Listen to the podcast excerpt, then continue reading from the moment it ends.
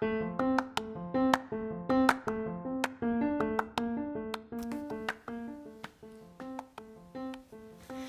葉の毎日来産ラジオ。団地4階3時のベランダ。この番組は千葉による日々の気づきや小さな幸せを見つけるヒントを綴るオーディオブログ。略してオーログです。はい今日もよろしくお願いします。4階3時の千葉です。えっとですね今日ちょっと声があの、喉がやられてしまっていて、完全にあの、こう、汚い音声なんですけども、ぜひお付き合いいただければと思います。よろしくお願いします。あのー、まあ、こういうね、世の中になってなかなか、こう、二人以上で食事をするっていう機会が、ほぼほぼなくなってたと思うんですけど、久しぶりに、あのー少しね規制が緩んでるってところもあってあの先月まで通ってたスクールの皆さんと食事をしてきたんですね。で、その時に、あの、もうアルコールも入れたわけで、完全にその酒焼けの影響です。あの、私普段一人暮らしなので、あの、一人で飲んでも全然面白くないから、普段アルコール全、取らないんですよ。そうそうそう。もう、あの、人と一緒の席だと、あの、いくら浴びるように飲んでも大丈夫なので、あのまあ結果これですね。あの、飲んでる瞬間は、ただの、顔が若干赤くなって、あの、このノリよりもちょっと陽気になる程度で済むんですけど、次の日の影響がね、かなり色濃く出るんですね、私の場合は。そうそうそうそう。久しぶりになんかお酒飲んだせいか、ちょっと朝まで手痺れてたりしましたもんね。大丈夫かなって思うんだけども。30代超えてから体にいろんな不調がすぐ出るなって思ってちょっとびっくりしてます。ねえ。まあそんな感じで今日はその飲み会の中であの話題に上がったことを絡めながらお話ししていきたいと思います。うん。ちなみに皆さんあの何か自分のなんかこう一番自慢できることありますかって聞かれた時にすぐね何か答えられますか？あの私はなんかそういうことをこうなんだろうちゃんと認識して生活することでなんかこう自営業をすることになっているので今のとこ予定は。そういうこう自分の強みだったりとかその特技だったりとかそういうものをちゃんと自分の中で認識してるって大事だなと思って意識的に考えるようにしてるんですけどなんか昨日そんな質問をなんか久しぶりにされたなと思いながらなんかとっさに出た答えがそのお育ちの良さを中学生時代の学年主任の先生に褒められてしかも私じゃないんですよ。私が褒められたんじゃなくて、うちの母が三者面談してる中で、うちの母が褒められていたってことが一番の自慢ですなんて話をして、あのー、それはお母さんの自慢だよねって言われたのすかさず突っ込まれたっていう話なんですけど、私もなんでそんなのすぐ出てきたんだろうってちょっと今思っても笑っちゃうんですよね。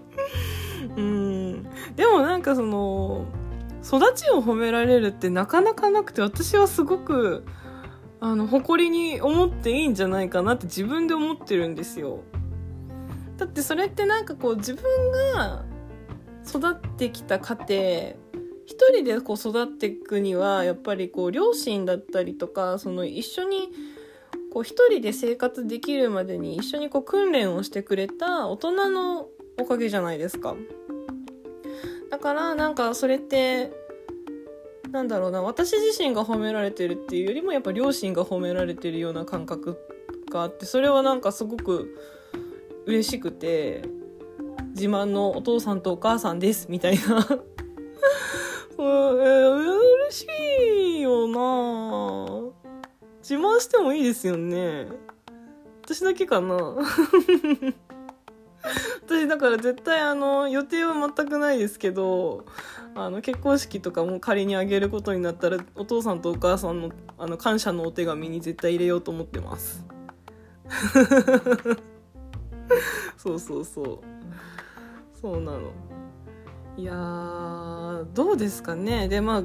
じゃあ実際何が武器かなってあの本来のね多分聞きたかった質問の答えを今ここでお話しするとしたら私の中ではなんだろうなやっぱすぐ答えらんないですね。具体的に何ができるって言われると難しいなと思うんですけど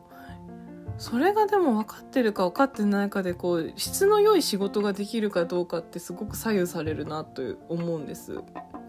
うん。ちょっと後半で一緒に考えていけてあじゃない噛んだ。後半でね一緒に考えていきましょう。よろしくお願いします。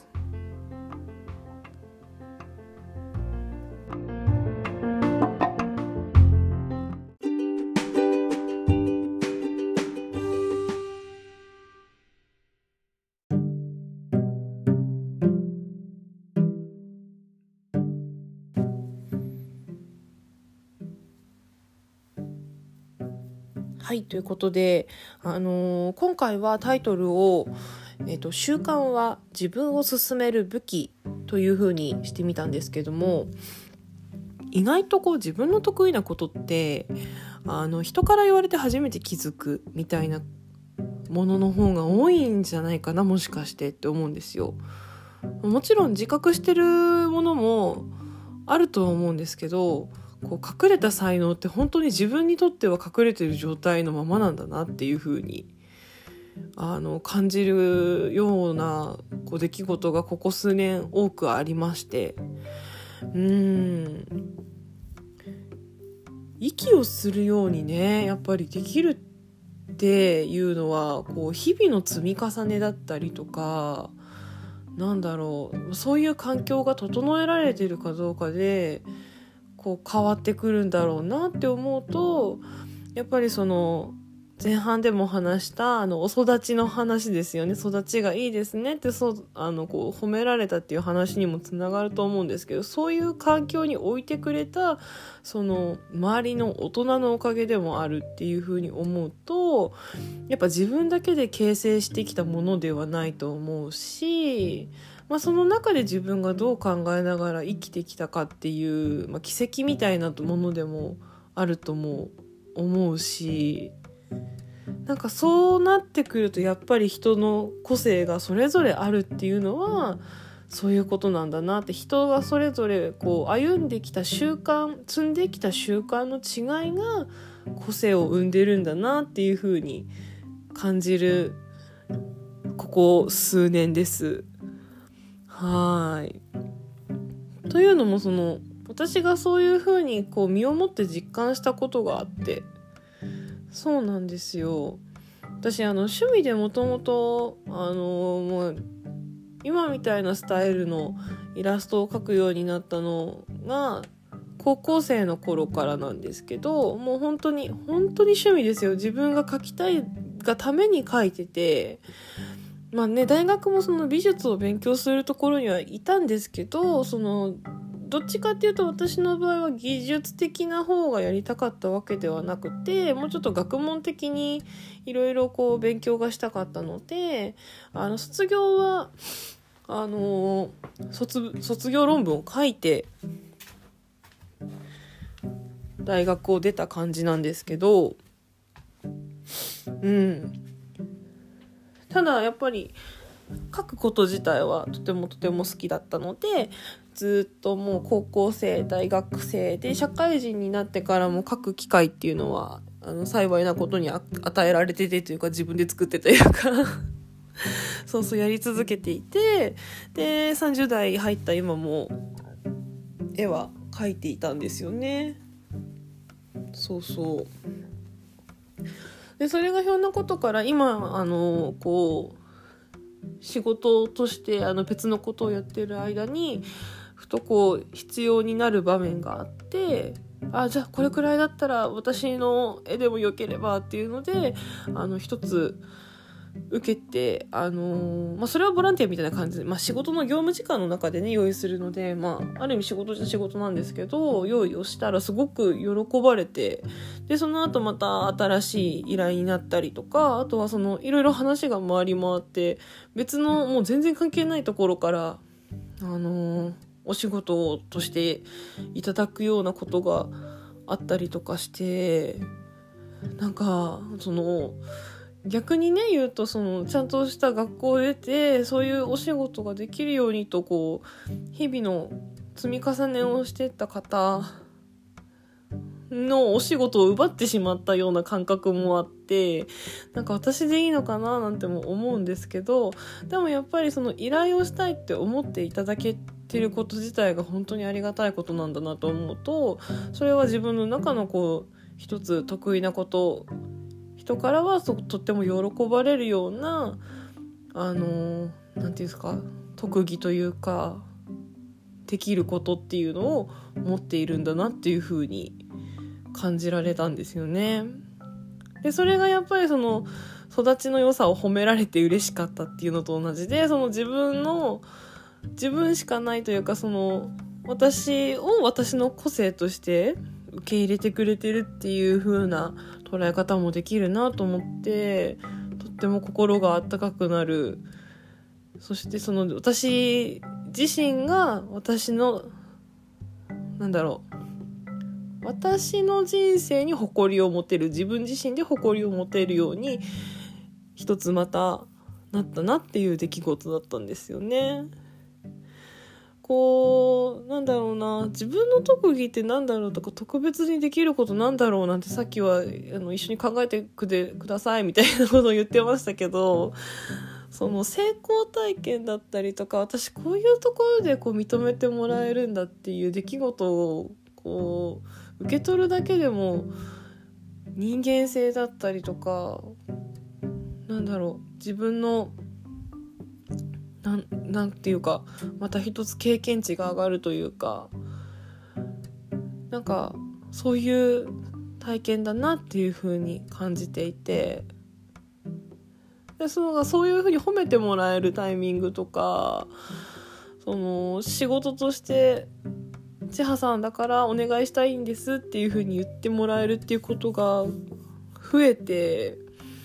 いやー人生捨てたもんじゃないなって思うわけなんですよ。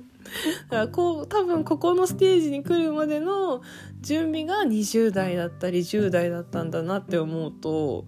やっぱり日々の習慣って大事だなっていうふうに思います。ね、だからこそなんかこう今の啓発本とかでもよくこう習慣まあね昔からのベストセラーで7つの習慣なんていうね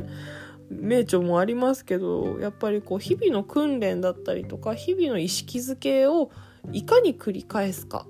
でこう人一人の人生って大きく左右されるんだなっていうふうに思います。うーんだからこそねその前回のその社会秩序だったり自分で作るルールっていうところでその自分のテリトリーっていうのをしっかり盾を持って確認をしてでそのテリトリーからはみ出ない場所で積極的に自分の武器で攻めていく多分それができたら相当こう楽しい人生になるんだろうなって思うわけですよ。うんうんうんうんだって自分が生きやすいルールを作った上で自分が得意なことを攻めていけばいいわけですからね。社会秩序だってその守らなければなんだろうな社会秩序もそうですけど、まあ、モラル的な部分とかね人に迷惑をかけないっていう範囲で自分ができることをやってったらそれって人から喜ばれる素敵ななんかこう魔法みたいなものがかかってもう絶対楽しいよなって思います。うんうんうんねえだからそういう風に前向きな気持ちで仕事ができるとか前向きな気持ちで時間を過ごすことができる社会ってもっともっときっと増えていくんじゃないかなとも思うしそうなってほしいなとも願っているし。うんうんうんうん。もっと私もこういう経験ができるように頑張りたいななんていうふうにも思います。はいそうですね。もう10なんだ日曜日も終わる時間ですがまた月曜日から新しい週頑張っていきましょう。そうですね。今週は日曜日ってもう週明けたってことでいいんですよね。一応。私それで認識ないんですけど。じゃあ今週もね頑張っていきましょうね。火曜日は祝日です。あお母さんの誕生日じゃんちょっと私はあさってはお母さんにまず一本おめでとうの電話を入れようと思います。はい。さて今日はねそろそろお別れの時間です。千葉の毎日来産ラジオ。団地4階3時のベランダ。尊く素晴らしい日々へ。東北の田舎町から感謝を込めてお届けしています。ではまた聞いてくださいね。